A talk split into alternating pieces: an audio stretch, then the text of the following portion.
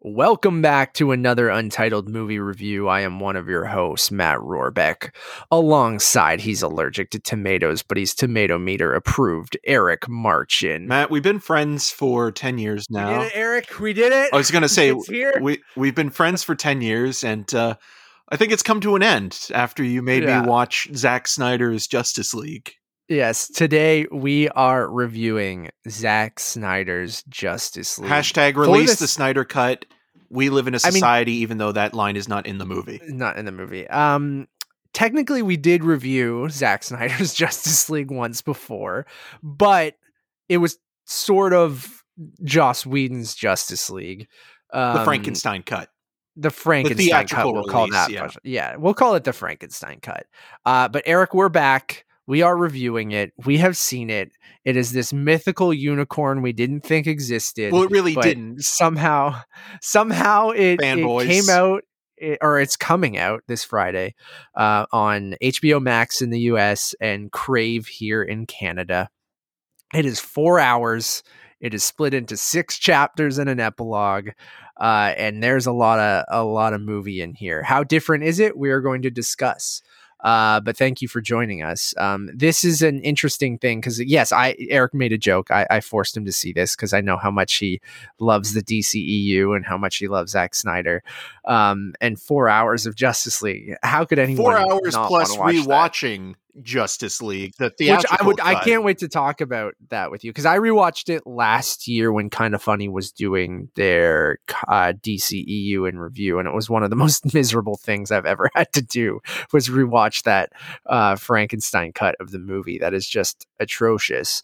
Um, but yeah, we've seen it. Uh, can't wait to talk about it. I, Eric, I don't know where you want to start, but we can get right into Matt, it. we should but, start at the beginning and thank and uh, say fuck you to the fanboys who made this movie possible because part of this uh, came from a very toxic um, environment. yeah, I agree Not everybody. You know, uh, we shouldn't. You know, like there there is a lot of people that are excited about this that are you know just fans of. But the worst these- parts of fandom came out in this campaign. Yeah. And I, I think there are probably a lot of, you know, totally civil, normal fans that, you know, wanted the Snyder cut and they, you know, I don't think there's anything wrong with campaigning and, and saying like, oh, we want to see this original version kind of thing. But the way that um it, it came about online, that, you know, the shittiness kind of rose to the top, which in many cases online that tends to happen um, whether they were a vocal minority or they were the majority of people.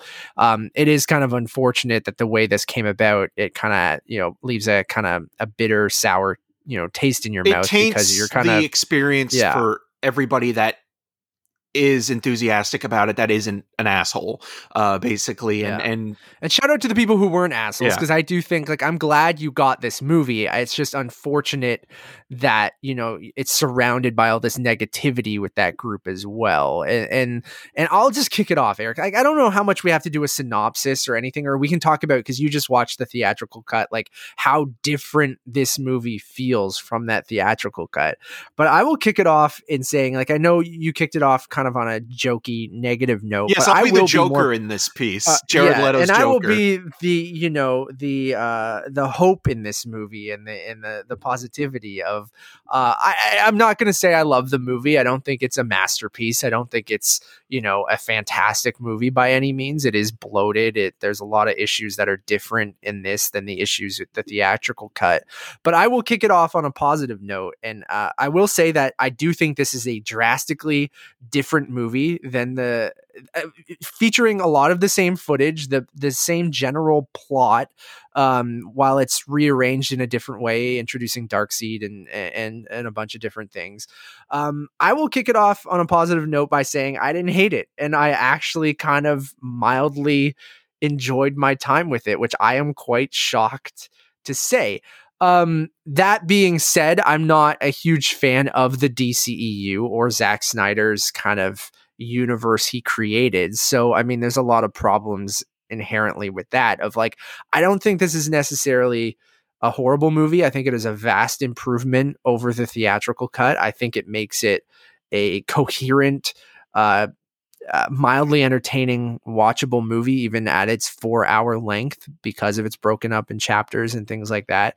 Uh, is it way too long? Yes. Is there some dodgy CGI? Yes. Is there all the comical, kind of vulgar auteurisms uh, from Zack Snyder with slow motion and ridiculous song choices and and silly action sequences and violence for no reason or swearing for no reason and just things that he so wants to be cool but aren't quite cool but like it just feels like something a you know a 17 year old uh with you know uh, uh, rock posters on his wall not rock is in like the wrestler or anything like that but just like posters of rocks. like, like yeah rocks uh you know like that uh, kind of you comically cliched 17 year old uh macho teenager uh kind of thing and he, uh, Zack Snyder feels and, like you know feels like he hasn't grown out of that right Yeah. and he's still making movies for that age group and still listening Um, to Blink but- 182. yeah i mean even then like i think that's a different category but um anyways uh, i i don't love the movie but i actually think it is a vast improvement which isn't a high bar obviously to cross but um i will kick it off on a positive note and say like i didn't i didn't hate it and i think it is fascinating from being a film fan and i know we've seen this director's cuts and different things like that Well, even I, with I don't Zack know Snyder, right? With with Watchmen, like that's Yeah. a perfect example. and and Batman vs Superman, um, the uh, the Ultimate Edition, I think is is more. If you're familiar with that and you like that Ultimate Edition of that movie, um, you'll probably like this. And then going into this, reviewing it is a bit weird as well because I feel like we've seen enough of Zack Snyder's movies and we've seen enough of his DC movies that I feel like you kind of know if you're going to like this movie going into it. And I never think as critics for us we should go in knowing you're going to like or hate a movie, but I feel like as fans, this movie is truly made for the fans, not the critics, even though it seems like some critics don't mind it. Um, I, I just feel like you kind of know going in like if you're going to vibe with this thing or not and so i feel like it's critic proof to an extent. Yes we can talk to our you know till our ears bleed um do they bleed? They do. Um Martha! uh, uh we can talk to our ears bleed about you know the pros and cons of this movie but i feel like the people who wanted this movie are going to like this movie it doesn't matter what we necessarily think. yeah, we're not going to change any Um, minds or persuade anybody to watch or not watch the film. because if you if you vibe with Zack Snyder's style and you like his DC movies, if you liked Man of Steel and you even liked Batman vs Superman: The Ultimate Cut, then I thi- think you're going to like this movie. As for someone who was, I didn't hate either Man of Steel uh, or the Ultimate Edition of Batman v Superman. Like I I kind of feel the same about this movie, where I'm like I don't love it, but I'm kind of it's not my DC heroes that I want, uh, but it stays true to his vision. It is very much al- aligned with those movies, and I, I actually appreciate that. You know, he's getting to f- quote unquote finish, and we'll get into that a bit later. His vision of what this universe is. Um, and it is him through and through. Like it is a Zack Snyder movie. It has all those things I mentioned, and for better or for worse. And um, that's kind of how I feel about it. I'm kind of mixed on it. I, I I- did mildly enjoy it, but uh, more from like a experiment of seeing how different it was from the last one. And then I feel like it falls in line with those other movies. That's how I feel. I don't know how you feel, Eric. Yeah, I'm gonna come at this probably in a much more negative way uh, overall. Um, but I'll start off with a positive. I do think it is uh, a better cut um, than the theatrical version, which is uh, a monstrosity. Um, but that's Yeah. almost like comparing dirt to mud um, in in terms of its comparisons. But I can understand what the vision is. I think one of my biggest problems with this, and I don't even, and this is what the definition of what this is. This is not a movie. This is an assembly cut. And that's the biggest problem I have, I think, overall with watching this. I don't you know, we, we talk about this and joke about it on the regular show and even during reviews, especially have, you know, since the pandemic. Um, you know, what what is a movie, what is television, what is content? This to me is a Zack Snyder cut. This is Zack Snyder's Justice League, but at the same time, you look at this thing, this unwieldy four hour and two minute assembly cut as i mentioned an assembly cut for people maybe that don't know the familiar with the film term is usually that's the first cut Everything. it's a rough cut of um you know what will become the theatrical version so it has everything that's in the shooting script and then it's presented to uh, the studio heads and the crew and then from there they take notes and then kind of whittle it down to usually you know two and a half hours two hours depending on you know what it is. Comic book movies are usually a little too long for what they need to be but um this is not this isn't this never really felt like a film to me and like even if I were to call it a mini series, I, I don't know if I'd, I'd necessarily say that because there are times, like you mentioned, you know, there's a dodgy uh, opening sequence uh, involving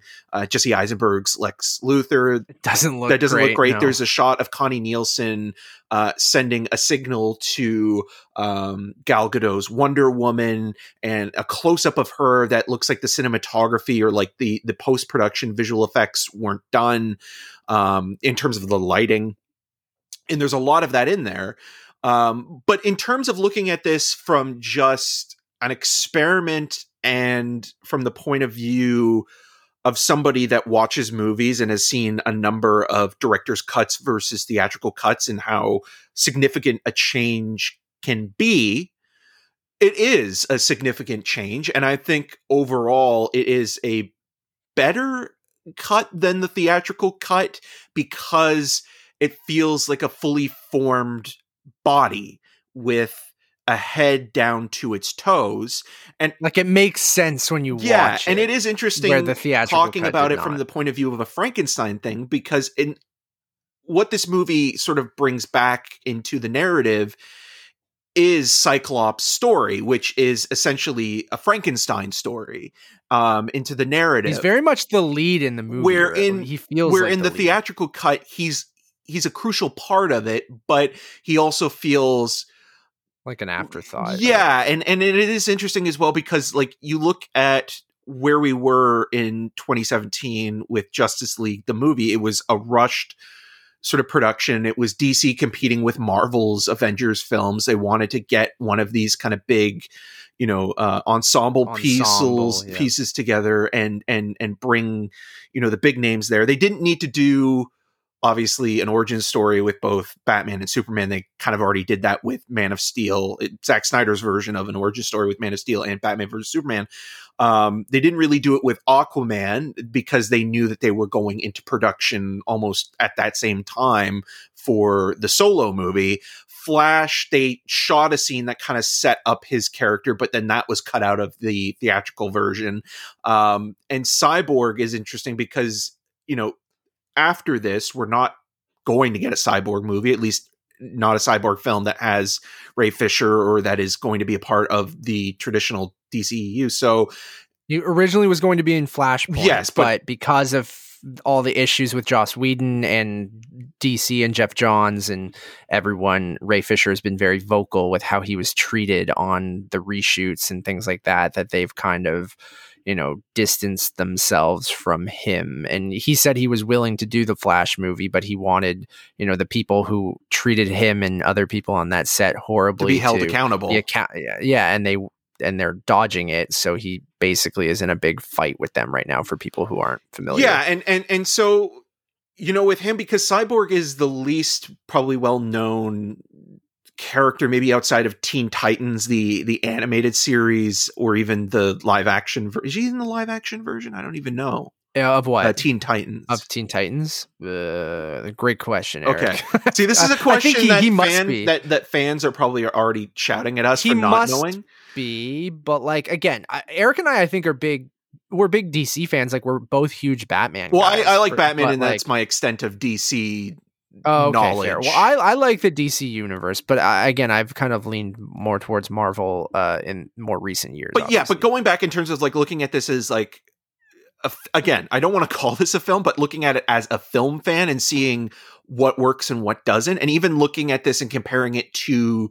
I mean, you mentioned the ultimate edition of Batman versus Superman: Dawn of Justice, but like you look at Watchmen, the theatrical cut of Watchmen, I thought had some really interesting moments, and it was fun to see, you know, from page to screen have a literal translation, and then also again having all of Zack Snyder's sort of interests and quirks that are kind of derived from the Wachowski sisters, like with the slow yeah. motion sort of visuals, the the pulpy violence, the swearing, the profanity um, and then mixing that in with you know the kind of bright colors and costumes of the Alan Moore series, there was a lot there to be kind of wowed by visually, but the sort of the meat of that story kind of felt like there was something lacking. And then you watch the director's cut of that movie, and then they put back in a lot of the stuff with the original Night Owl played by Steve McHattie, and and there adds a little bit of an emotional core to it. And then there's the ultimate edition of Watchmen, which is really unnecessary because it just which adds the Black Freighter yeah. stuff, which is just literally like com- a comic book within a comic book. And it, it works within the meta kind of nature of panels, but within a film, it diverts from the yeah. sort of central story that you're telling. Even when you have Gerard Butler voicing, you know, this this character within uh, the Black Freighter, and like you're just thinking to yourself, when are we going back to um, you know the, the, sort of the live action stuff and, and going back to the story and then it, it also is interesting to see how Zack Snyder's Watchmen kind of influenced or at least is referenced in some ways to the Damon Lindelof one. Um, yeah. So, it, you know, th- this Justice League, going back to Justice League now, like watching this and then the theatrical cut and sort of comparing and contrasting what made it in or what changed about it or how it was moved to another scene or restructured, I think is interesting to have a conversation about. Was it necessary to get a four hour sort of assembly cut that's masquerading as uh, a director's cut or definitive edition? No, not necessarily, unless you're a true fan, and that's fine. You'll have your. But even then, like I, I agree with you there, where it, it it still very much is bloated. I struggle to. I totally understand why if you try to get you know the script how it is to two hours, why you get a Frankenstein version like you got with the Joss Whedon version. Um, even if Snyder had to cut this movie down to two hours, I feel like it still would have been incoherent. Where I'm not justifying the four hour runtime. I do think you need to get closer to that, you know, 245 to three hour mark, probably to fit everything into this movie. And then maybe you have something a little bit tighter and still, you know, understand what's happening with everything. Because uh, I feel like if you can get Endgame in three hours, even though it's or you need to do this movie a part one and part two, but I don't even know where you split it down the middle. People say I, I suggested after chapter four is probably that halfway point at the two hour and 20 minute mark. Um, but it's not necessarily a satisfying ending if you were going to split this movie into part one and part two, which is probably what they would have done if he stayed on the movie and allowed him his complete vision, right? Because I'm with you where I do feel like Zack Snyder to his detriment, sometimes the studio will make him because I agree with you that the Watchmen director's cut is better than the theatrical cut theatrical cut because it adds a little bit more depth. Uh, I agree. I think the ultimate edition of Batman v Superman is a mo- more coherent and better movie than that theatrical cut, which I don't know if you've even gone back and nope. watched the ultimate. Nope, not at all. yeah, which I mean, it's very much like this, Eric. But I think I actually liked Justice League more than Batman v Superman. Um, this version of it, uh, even the Ultimate Edition.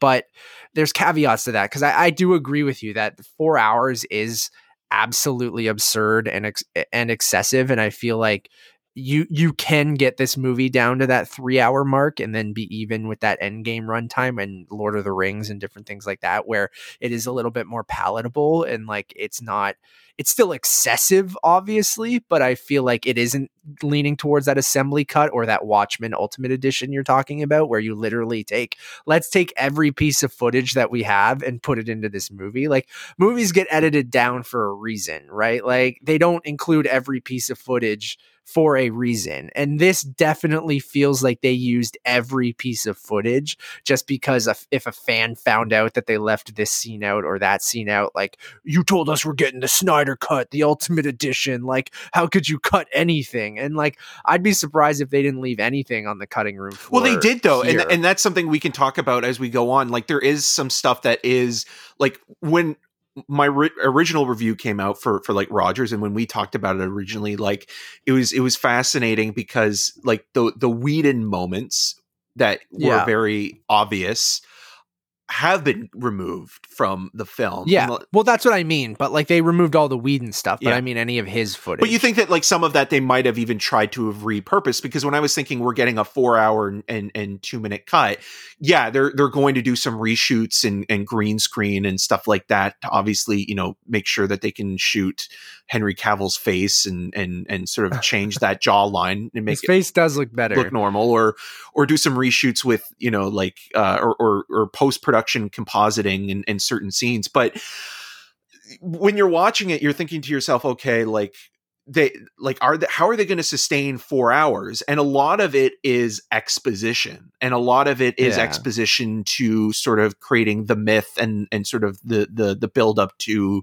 Darkseid who is the dc version of thanos and uh, th- which you didn't tease in other movies No. really, so you have to give that exposition in exactly movie. and so wonder woman is basically kind of the one that or, you know and the amazonians are the ones that are basically there to because she's the oldest. yeah to give you the the backstory of of dark side being you know uh, uh, somebody who is prominent in sort of a uh, being a world crusher and and In and the af- mythos, mythos yeah and and wanting these mother boxes back um and and you know again visually like i think it looks a little bit better um than the original one which is just an eyesore where this like they toned down that kind of ugly orange brown rustic look in the chernobyl fight it's just got sequences now it's just a normal Zack Snyder saturated. yeah and look. steppenwolf um sort of voiced by uh, uh Ciarán Hinds does look better in this version than uh the theatrical cut It's more metal. yeah yeah yeah he's, he's, kinda, he's more yeah. metallic metallic. um, but yeah. but you made an interesting sort of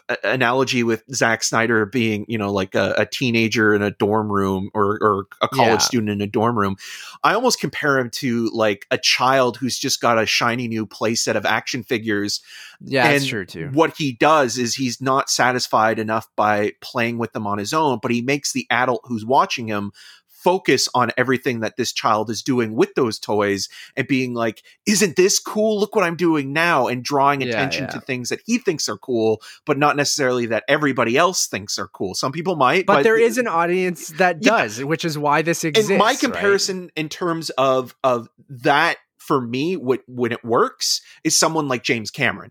James Cameron Sure. is a guy who is a dork just like Zack Snyder, but I give James Cameron the benefit of the doubt because I like a lot of the movies he's made. I think both Terminator 2 and Aliens are two of the best sequels ever made and masterpieces in blockbuster cinema. I really love The Terminator. I think The Abyss, the director's cut, is fantastic when you watch that and compare that to the theatrical version.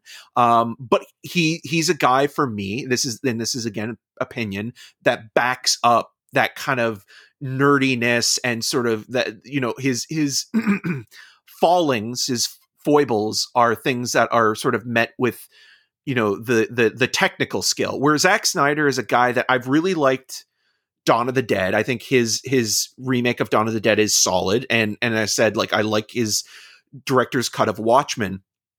But he's a guy that very much kind of feels like he's been stealing the style of filmmakers from the late 90s, whether it be the Wachowski sisters in the Matrix movies and like even with 300. Like there are things in 300 that are very much iconic, and I cannot deny that, but it also kind of feels like 300 exists because of the matrix and because of that sort of like slow-mo style and you know like trying to create like his own version of bullet time and things like that watching this you're thinking like okay you know he's talked about and it's kind of become a joke now online that you know like the the four by three aspect ratio the the academy box aspect Yeah. ratio is inspired by first cow or even like i could see like the the the icelandic sort of chant that happens um in the Yeah. one sequence i could see him being like yeah i watched Midsommar or, or i watched the juniper tree with bjork and it was like that's why i put that in there and that's why it's excessively long because it feels like it's it's probably about like maybe two minutes max but it feels but longer so for funny. something comical, like almost. that sticks out in something like that because again like if it was if it was an auteur filmmaker doing it, they would probably get praised. Where it's Zack Snyder I doing agree. it, Yeah. he's gonna get shit on by people like Well, that- me because it's that's why I weird and it doesn't fit his milieu per se. But then that's why I almost appreciate it, Eric, because I'm laughing, but I'm enjoying myself because I go, you know what? You gotta just hats off to the guy. You know, he just goes all in on this stuff that he thinks is cool. And you're, I'm like, you know what? Again, if it was an auteur filmmaker, that's why I call him a vulgar, vulgar auteur. Like Jean I just feel like- like someone like that, or Paul Yeah, I mean, he's- right? he definitely has a distinct style that he commits to in every single one of his movies, even if it's ripping off other people. It's just taking. I mean, uh, Michael again, Bay you- does it you- all the time. Yeah, Tarantino. Again, it's it's just like again. Sometimes uh, it works for filmmakers better than others, and I, I I don't even hate Zack Snyder. He's kind of become a, a little bit of a joke to me, like, but not as in like you're a joke, but more like I kind of laugh at the stuff he makes and and and and what he's doing because I'm like, you know what? He has an audience that obviously really loves him, and he makes movies for that audience. And I go, hats off to you. You found your thing. Uh, you found the pe- the people who like you really love you, and you're giving them what they want. And um, that's not necessarily what I want, but I I watch it almost with a fascination, and that's kind of what I had throughout this movie. Where when the chanting happens, when Aquaman's walking into the water shirtless, I'm like, all right, let's go. And then like, or the chapter titles and the four by three cinematography, which is stuff that we usually, you know me, like I go, fuck yeah, I love chapter titles and I love four by three cinematography because it's weird or or, but now it's getting used more and more often. And I get that it's more for the IMAX aspect ratio if this was playing in theaters, but it's not playing in theaters. So it's like it's just one of those weird choices where I'm like, you know what, go for it, dude. Like most of your audience is gonna watch this and go, why the fuck are there black bars on? Or they're thinking that there's the something wrong with their television that they need to adjust it. and and you have to have explanation videos on IGN and the places where you know these people are going, and that have to explain why it's not in widescreen, right? And it's like, well, it's because Zack Snyder wanted it to be in IMAX, but then he also thought it was probably cool that it's in four by three because no other superhero movie has ever done that. So why not do something? And then we'll put in chapter titles because it's four hours long, and that's cool too, right? And like these are all things that like again if i made a movie i'd probably put chapter titles and a cool title sequence and things like that because that's the shit that i like. So i appreciate that he's he and then he references first cow in an, in an interview and you're like you know what sure let's that's incredible like you gotta almost applaud the guy for I watched Like, First Reformed and I was like, I need to have a movie in four by three. and and that's what I mean. Like, and the chapter titles in this movie don't even need to be there. Like, it's pretty, you know, chronological, and they don't really even fit into necessarily like distinct themes. And they are anything, if lines in the film. Like, don't count on it. Batman is said by Sure, you know yeah. Aquaman, and and like it's it's almost like a it, it almost reminded me of Frasier. Remember when like the quotes on Sure. Frasier would come up like on the Yeah. title cards? Not that he uh, he probably based it more on Lars von Trier though. You know, Sure. Yeah, exactly. Yeah. But even then, like, I'm like, okay, it's pretty chronological. So, you know, like Tarantino does it to kind of split up his movies and they're very novelistic. And like, and when it's out of, uh, when it's, out of chronological order, it kind of to me makes sense to tell a story. But even in something like Promising Young Woman, that doesn't necessarily have chapter titles, but it has the nicks from the journal in there. And like there are stylistic choices that I would applaud in other movies that like I'm maybe shitting on Zack Snyder year for.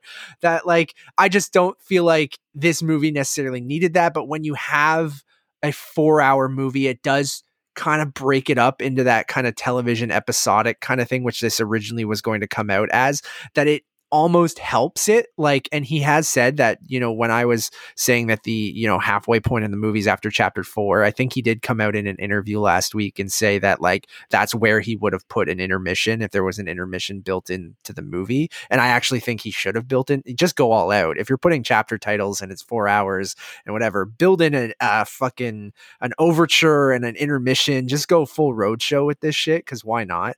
Um but there isn't. Um but anyways i I- there are some moments that I just couldn't help but like smile or laugh at or just go, you know what? It's Zack Snyder being full Zack Snyder. And you mentioned the Aquaman moment walking into the water with but the he's hymn that they're less funny and, in like, the, like this version. He's more like you can tell with both the Flash and Aquaman that Whedon really kind of emphasized kind of comedic beats in those two characters. Sure. And like almost like it was playing up the idea that, you know, Aquaman is just like a, you know, a bro, a fish a bro. bro. Yeah. Um, where in this version, like he's still that, but it almost is like Snyder has more reverence for Aquaman, yeah. where like Barry Allen is still kind of like the comedic sort of relief, relief yeah. of the of the ensemble and kind of feels like the most feels like Warner yeah, it still feels like Warner was like, "Can you add like a couple jokes in here?" And he was like, "Do I have to?" They're like, "If you wouldn't mind, Zack, we wouldn't. We like kind of make the Flash like the Spider Man character." And he's like, "All right, I'll try." But then there, there's that Flash sequence again. Uh, we've seen it with you know Quicksilver and and uh, and other speedsters, but like the slow and it kind of fits for Zack Snyder and and to the point where I'm la- I laugh because right when that slow motion scene happened, and oh, when his shoes burn on, off. Um, yeah, his shoes burn off, and he he saves Iris West, who he puts a know, hot dog in the, his uh, pocket. Yeah, his pocket, and like, but that even that scene felt weird and creepy because he like takes way too much time saving her for a woman that he's never really met. He just saw on the street, right? But it's also um, it also I think is now partly because of who Ezra Miller is a little bit yes, as well. That's uh, plays into it a little bit as well. But like again, there's those moments time and time again where you're like, oh, here comes a slow motion sequence, and then you hear like a a, a song play, and you're like, all right, I'm ready for this three minute slow motion sequence, and it almost becomes that thing where you're like, yeah, he's committing. I'm waiting for that cover of a Leonard bit. Cohen song to kick yeah, in. he's like he's committing to the bit, and I I appreciate. It. And I also did uh, laugh. Um, there's one moment with speaking of of Barry Allen, like his story, like we get a little bit of his sort of origin story, but I'm sure they're going to explore it more in the Flash movie um, with his with his father, who's played by Billy Crudup in this, and Billy Crudup who's going to be recast, recast which is unfortunate because I really do like Billy Crudup, but I actually think he's good. This is the thing. Billy Crudup is in a different movie entirely yeah. because the scene that he's yeah. in is like it felt like I'm gonna deliver an Oscar worthy moment here, and it's yeah. almost like he's in like a real drama. I agree with and that. It's amazing. Yeah. Yeah. But then that's the stuff that I kind of the movie again, because you're cramming so much in here, it does give each character their moment or their intro, right? Uh, we we touched upon it, but it is very much a cyborg movie for me. Like he is the through line. Him and Batman, I feel like are maybe the two co-leads of the movie. And then you have Wonder Woman and Aquaman and um who am I missing? The Flash and stuff like that. Even Flash's intro here, but it does feel weird seeing this movie after now seeing Aquaman and two Wonder Woman movies, and like uh, it. It still feels like that sometimes they feel like different characters well, than what we've seen well. in those Tonally, movies. The tone right? is so different. Like Wonder Woman's crushing people's faces in that ba- bank scene and like literally blood splattering on the wall. And it's just like, it's so over the top. Another slow motion scene with her music just coming in like dun, dun, dun, and like, and she's just like crushing people's skulls. And I'm like, this feels like a different character than we just saw in, in Wonder Woman 1984. Um, I, maybe she's just become completely cynical over the years. Um, I don't know, but um, that stuff felt very weird. Um, uh, I kept laughing. I, I, keep bringing up. There's the dodgy CGI that we um, we talked about, which you kind of see that. Like I know they threw seventy million dollars at this, probably um, more, but I would I would assume it does. more it still feels sometimes that like some of the shots you're just like, ugh, this looks a little unfinished. Um, a few i'm like did amber heard have a british accent in aquaman or that was the, like... that was the thing i because i didn't rewatch aquaman but it, it almost yeah. reminds me of um carrie fisher in the first star wars movie where like yeah. she because she's surrounded by british actors that she picks up on like this british accent and then kind of loses it halfway through and with this it's like uh, Myr- uh myrna right yeah, uh, Mara, Mara, Mara has this weird like British accent, and then Willem Dafoe's just Willem Dafoe, um, yeah. which is great. I mean, I just like seeing Willem Dafoe pop up and stuff. But like, it's also just interesting to sort of see like again going back to the Whedon stuff. So the scene with um, Holt McCallany and Batman on the roof, which kind of introduces the parademons. Um, in in the original cut is is no longer there and then the other scene that's kind of a comedic scene with Aquaman is when he sits on Wonder Woman's rope and starts telling the truth about how he feels in the moment before they, you know, face off against Steppenwolf. That's been removed from the scene uh, from the film, and then also the opening of the movie is much different, where you had the uh, the the mock doc of Superman saving people, where you're first introduced to Henry Cavill's messed up face uh, in in that scene. So that's been scrapped. So they did take out scenes and completely sort of remove them from the entirety. They didn't just reshuffle certain things. And then like there's a moment in the theatrical cut that didn't really make a lot of sense with future flash coming into play uh, and warning batman and telling him that lois lane is the key and it's so it's so abrupt well, that was in batman v superman oh right? was it i thought it was in uh, uh, justice league no, that's in Batman v Superman. Okay, because there's a scene in Justice League in the new cut where uh, he wakes up after having a nightmare, uh, Ben Affleck. Yeah. And, and it's almost like, oh, okay, no, it is. No, you're right. Sorry. See, it's because he references it in this yeah. cut where he didn't reference it in the theatrical so, cut. Because that's one thing people were like, oh, you just left that hanging, hanging, yeah. right? Like you, you completely set up this thread in in Batman v Superman because you get the nightmare sequence in that where he wakes up and then that when Flash comes out and says like you need to save her or whatever. Or but Lois there's also Lane a scene in Justice League, Zack um, Snyder's Justice yeah. League, where he wakes up and he's like, "Oh, I just had a bad dream," and then basically they yeah. take all the the the nightmare stuff and put it at, as the epilogue. The epilogue, yeah, yeah, and so I, I, that's what I kind of appreciate of when we talked about him finishing his vision. Although this movie does set up probably sequels that we'll never get or will we? Right. Um, i mean um, it is it is at least kind of giving some groundwork for the flash movie. And like that's the other thing about this film. We talked about tone and like each character maybe not meshing within the Zack Snyder sort of universe of being sort of dark and twisted or what have you. But there's also this weirdness to it where certain sort of storylines, the way that they play out or the way that they're introduced and hinting at new characters that will become a part of the Justice League in the future almost feel shoehorned in and laughably so. I the other scene I laughed at was uh, was I don't know if we can talk about this character or not, but like you probably know who I'm talking about. How he's introduced yeah. about halfway through the movie, and then really serves no point other than saying, okay, well, there are other characters out there that we can bring in later on. And then, like, if this movie is quote unquote the last Zack Snyder related DCEU movie and really has no sort of uh, bearing on the future of the, the cinematic universe. Are you talking about the guy? He shows up in the nightmare sequence? No, we're, well? no, we're about? talking about the guy who shows up uh, at the beginning or no, no, halfway through and at the end and transforms. You, know who we're talking about, right? why am I blank? Oh yeah, yeah, yeah, yeah, yeah, yeah. Sorry. No, so th- again, there's so much in this yes. movie that I totally forget. Yes, there which that was rumored and it is a character we've seen before, but there is a revelation in this movie that he is someone else.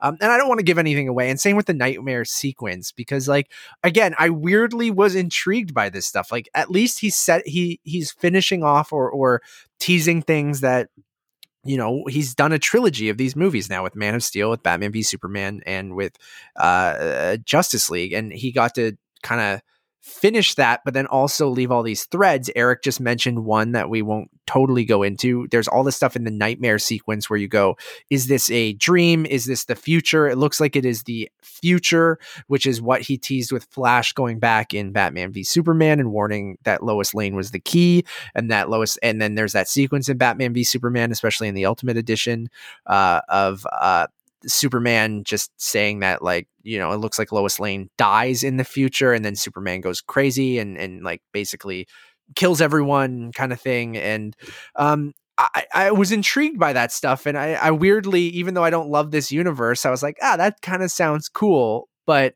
again there's a lot of stuff that sounds cool that's the execution's not really quite there and they um a post credit scene in Justice League is used in the epilogue here which then sets up part of the nightmare sequence that uh, where you see this ragtag group of characters, which is what we've seen with the Jared Leto stuff with Joker. Um, in the trailer and like that group of people and how they come together is interesting to me and i like post-apocalyptic stuff. I've seen some batman comics where they touch on that stuff too. Um, we're never probably going to get that unless you know this ends up being super successful and you know Which it they could. convince DC to they could convince DC to let him come back and continue his vision of will he convince you know Ben Affleck to come back? I mean Affleck's coming back for you know uh Flash but I agree with you Eric where I feel like a lot of the threads that are set this will be the canonical Justice League movie moving forward if that makes sense I think Right. and then some of this stuff I think will be touched on in Flashpoint, especially because you have Ben Affleck's Batman in that movie, and and it will probably reset that universe. And I know Cyborg was supposed to be a part of that, who is part of the Nightmare sequence in this as well. So I and yeah, and the epilogue stuff with that other character that you're setting up seems like it's just setting up Justice League, you know, two, and and he is a prominent member of the Justice League for people who are fans of the Who I uh, always get comic. confused with Vision. I remember as a kid, like I, I, I always got those two characters confused. But also, the, again, like with tone, the other thing that I, I found weird with both cuts of these movies that don't make a lot of sense is the weird nostalgia for Superman. Because in Snyder's universe, Superman is basically a He's war- around for like a week. well, also, and he's a war criminal. He's killed Yeah. thousands of people, and then when he dies, the way that he's sort of mourned is as if like the world, like our Earth has lost, you know, its its greatest hero, and like if it were if it, well, they still think that he saved the world, right? Right. Like from Zod, but he like, still so killed like thousands of people, and he's kind of a mean Collateral damage, He's man. still kind of a mean version of I of that character. Like I I would understand. I think Henry Cavill is a great Superman, but he hasn't played a great version of Superman. I like think if he were to have that mustache from Mission Impossible and play Superman, Then, then, yeah. we're then then we're talking. But but like I would understand it if it was the the Christopher Reeves version of Superman that was like killed in a Doomsday esque storyline, and then like what the world was like after mourning him. him, Yeah, where yeah. this it's like he's kind of like a super serial killer, and I know the boys kind of have touched on that. Like you, you you've talked about that with Have you watched? no, I haven't yet, You but really you've should, talked yeah. about the one character kind of being like the dark Homelander, version yeah. of Superman, and that's kind of what this Zack Snyder's Superman reminds me of. Is like the evil version of Superman. You don't need a Bizarro Superman; you already And- have him. I agree. Well, and even the stuff he's teasing in that Nightmare universe kind of perpetuates that, right? It's almost like, oh he- no, he- you're just it, like the evil Superman in the Nightmare stuff is just like regular Superman. yeah, that's just. I mean, it stays true to the version of Superman he's created in this universe, right? Like that Superman feels like, oh yeah, he would snap if Lois Lane died, and he would just take over the world or whatever.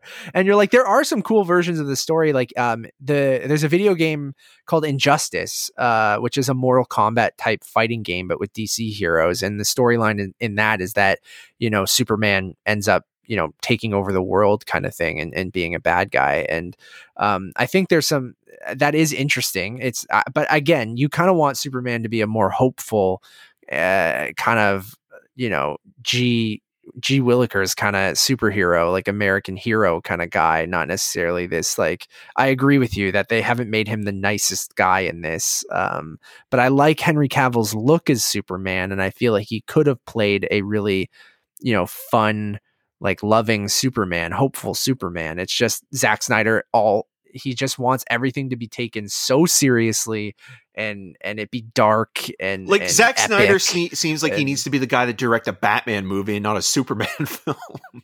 Yeah, I agree. And and and his and at whatever you want to say about Affleck's Batman, like I don't feel like he was he's been given enough, you know, to we've teased at what but he's always been thrown into these ensemble movies so it's not necessarily like you get much from this version of batman right? Like you know he's tortured and he all the Shaves with batman the Gillette cliche- razor, which is important. yeah great fantastic but uh, he's edgy he says fuck just like cyborg says fuck.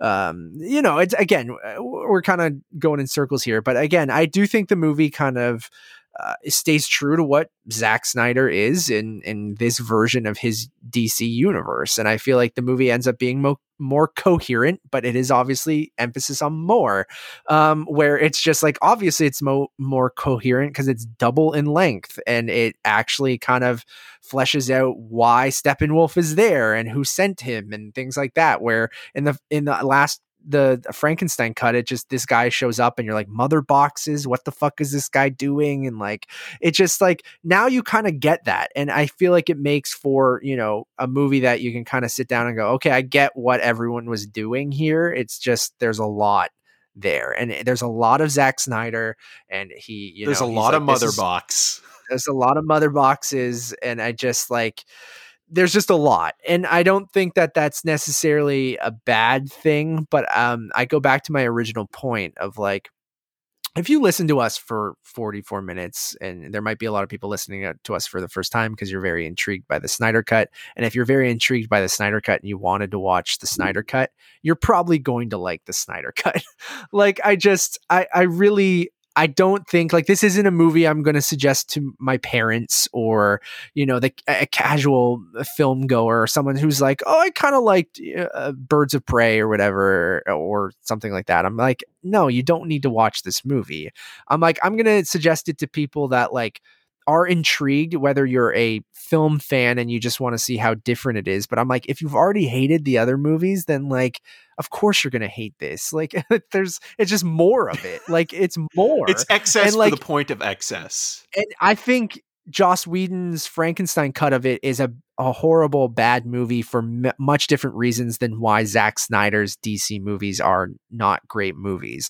It's they're very different reasons of why they're bad, right? Or why someone would think they're bad. Where I think they're very okay, but they're very much exactly what I would expect out of a Zack Snyder movie. And then uh, he's one of those filmmakers that I don't think is going to win you over magically on the seventh movie he's made. Like you kind of know what you're going to get.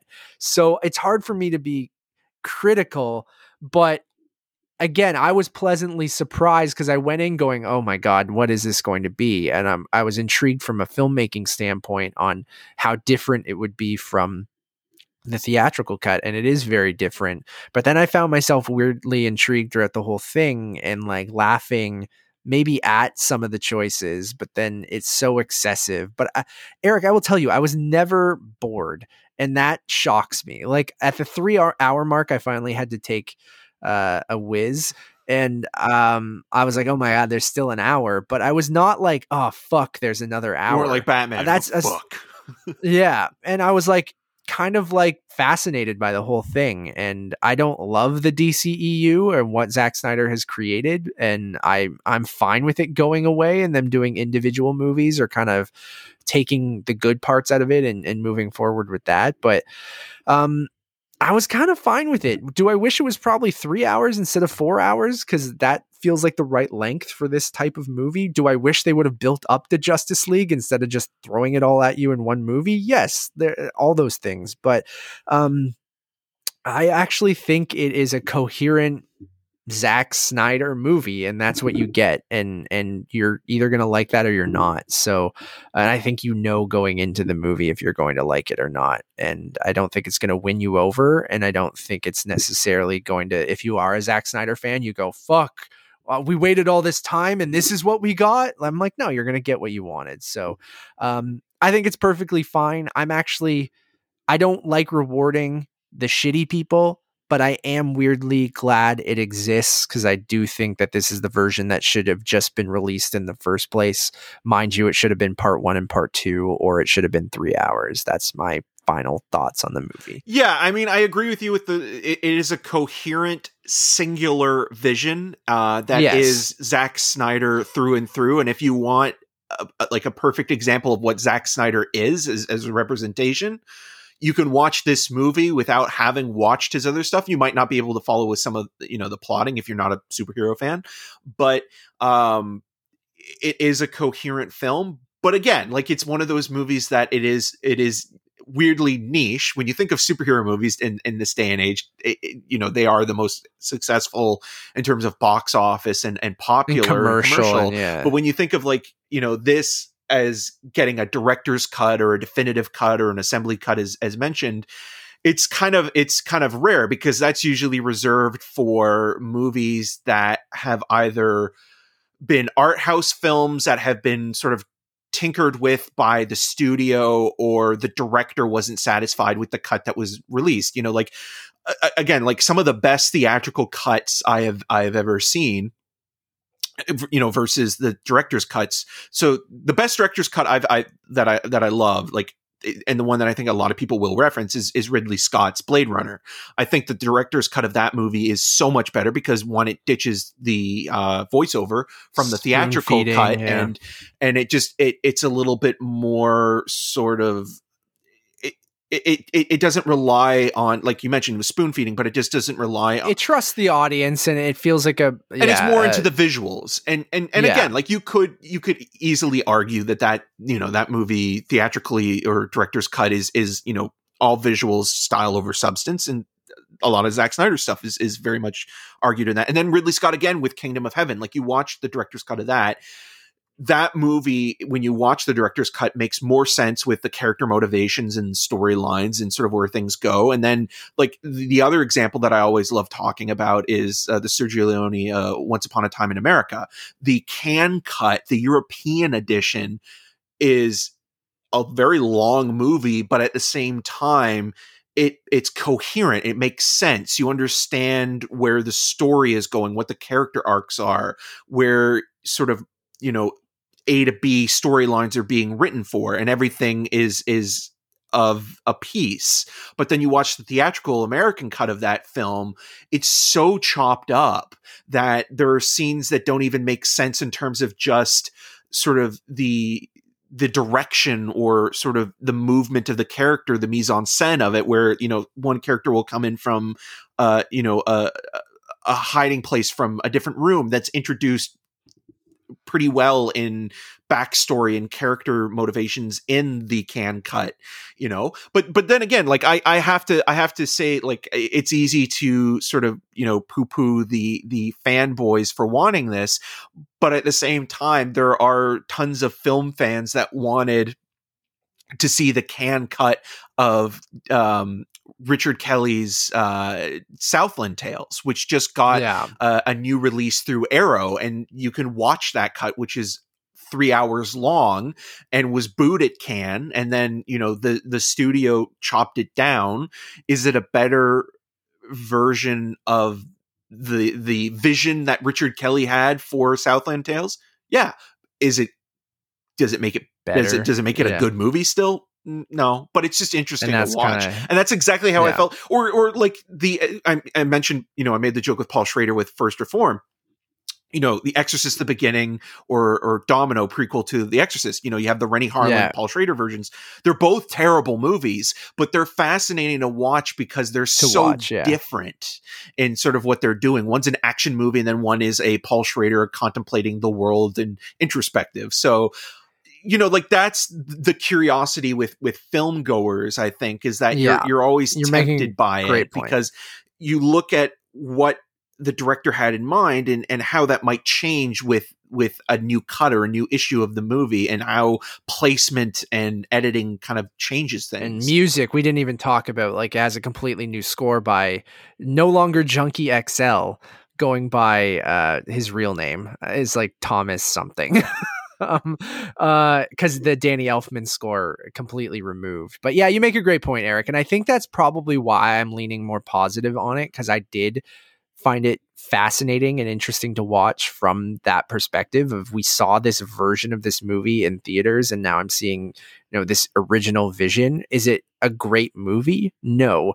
But it is better than the original one and i do kind of weirdly appreciate it for you know his excessiveness and just him being him and i don't know like it's i was still intrigued the epilogue stuff the nightmare sequence i was like all right you kind of i hate i hate that i'm intrigued by this but I am still okay if we don't get any more from the Zack Snyder verse, right? Right. Like, um, but yeah, I, I'm with you that it, there will be a morbid curiosity from a lot of people, and I still stay true to my point where I don't think it's necessarily going to change your opinion on Zack Snyder or the DCEU or any of that. Like, I feel like you might be pleasant, you might skew a little bit more mi- like positive, like I am, or you might kind of.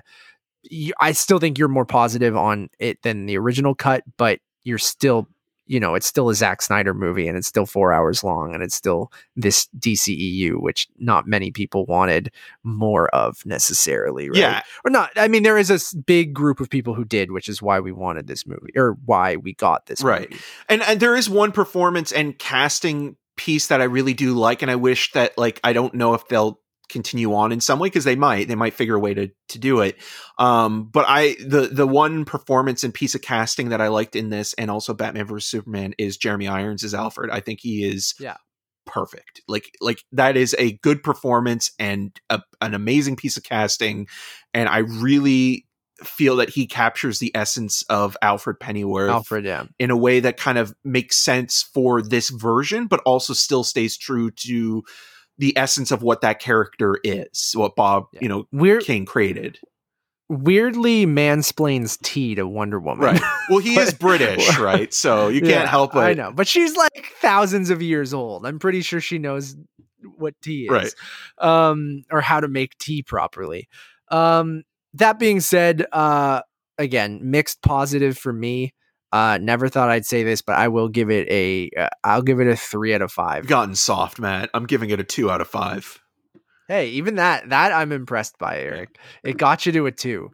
Um, thank you all for listening. Um, this wasn't quite as excessive as um, the Snyder cut, but it is a quite a long review for us. Uh, we have a big uh, week this week, uh, tons and tons of stuff actually. So we would love for you guys to go check out our.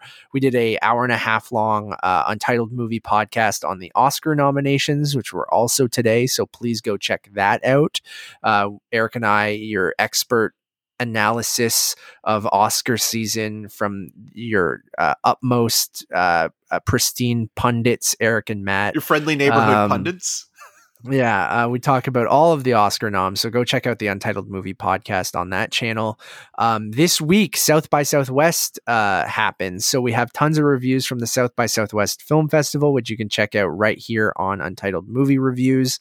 Um, we also have a WandaVision spoiler cast you guys can check out uh, probably soon. Keep an eye for that on the main channel. We'll have a review for The Falcon and the Winter Soldier first episode, which will also be on Untitled Movie Reviews. And we'll have a review for Keeping Within Superheroes this week, Eric.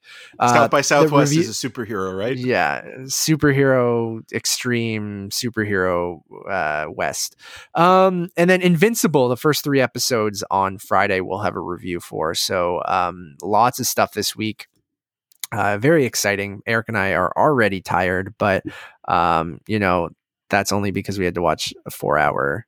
And we got up early this morning as we're recording this for the Oscar nominations. So Um, please give uh, Untitled Movie Podcast a follow on all those social medias at Untitled underscore cast. Review us on your podcast service of choice if you would be so kind. And as always, my name is uh, Matt Rohrbeck. You can find more of my work around the internet, but mostly at UntitledMoviePodcast.com. And you can follow me on all of those social medias at Matt Rohrbeck. And I'm Eric Marchin. You can find more of my video reviews at rogerstv.com slash cinemascene and on the social medias at E EM6211. Until next time, Release the Ayer cut. We're to get it. I guarantee you. Bye.